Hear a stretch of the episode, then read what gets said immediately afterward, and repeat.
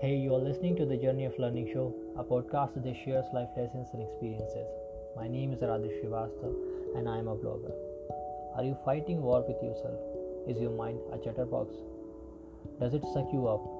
Or you fed up, up of yourself? Or you mental clutter? Then let's talk about it.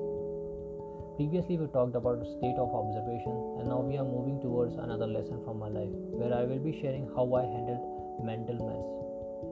Mind is free to think anything at any time. It doesn't need your permission. It just think and think a lot.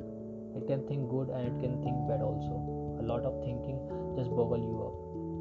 Why does it think so much? Is it just happening with you? No, it happens with everyone.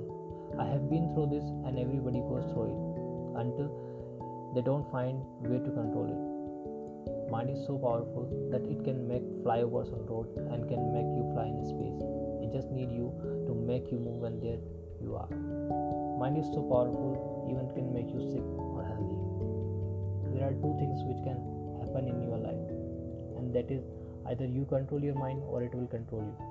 If you are choosing to control it, then let's talk about it. Let's talk how can you do that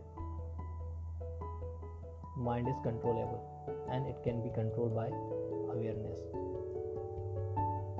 Think for once as you're listening this podcast, you must be having a lot of thoughts around and you might be getting distracted also. Have you recognized it? If yes, then you call this. It is your mind. And what you just did, you have to do it all day long. And this is what I was talking about the state of awareness when you will be aware of your thoughts, your mental chatter will stop. Initially, you will be fed up of it and you will forget it.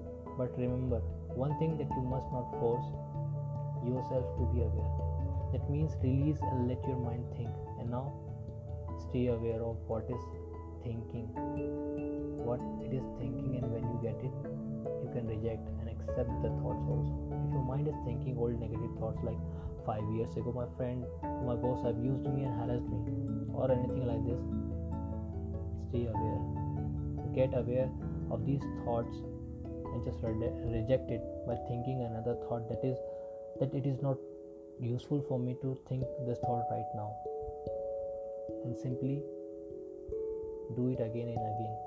Once you started to be aware of your thoughts your mind will be in your control. It will take time and practice, but you will be astonished by the power of awareness. It will be it will even connect you to inner level also. It will connect you to yourself. For next seven days, adopt this habit of awareness. Don't stress, just try it and be aware of your thoughts as much as you can, as long as you can. With this, I'm resting my voice here. Thanks for staying with me. Stay aware. God bless. See you next week with another lesson.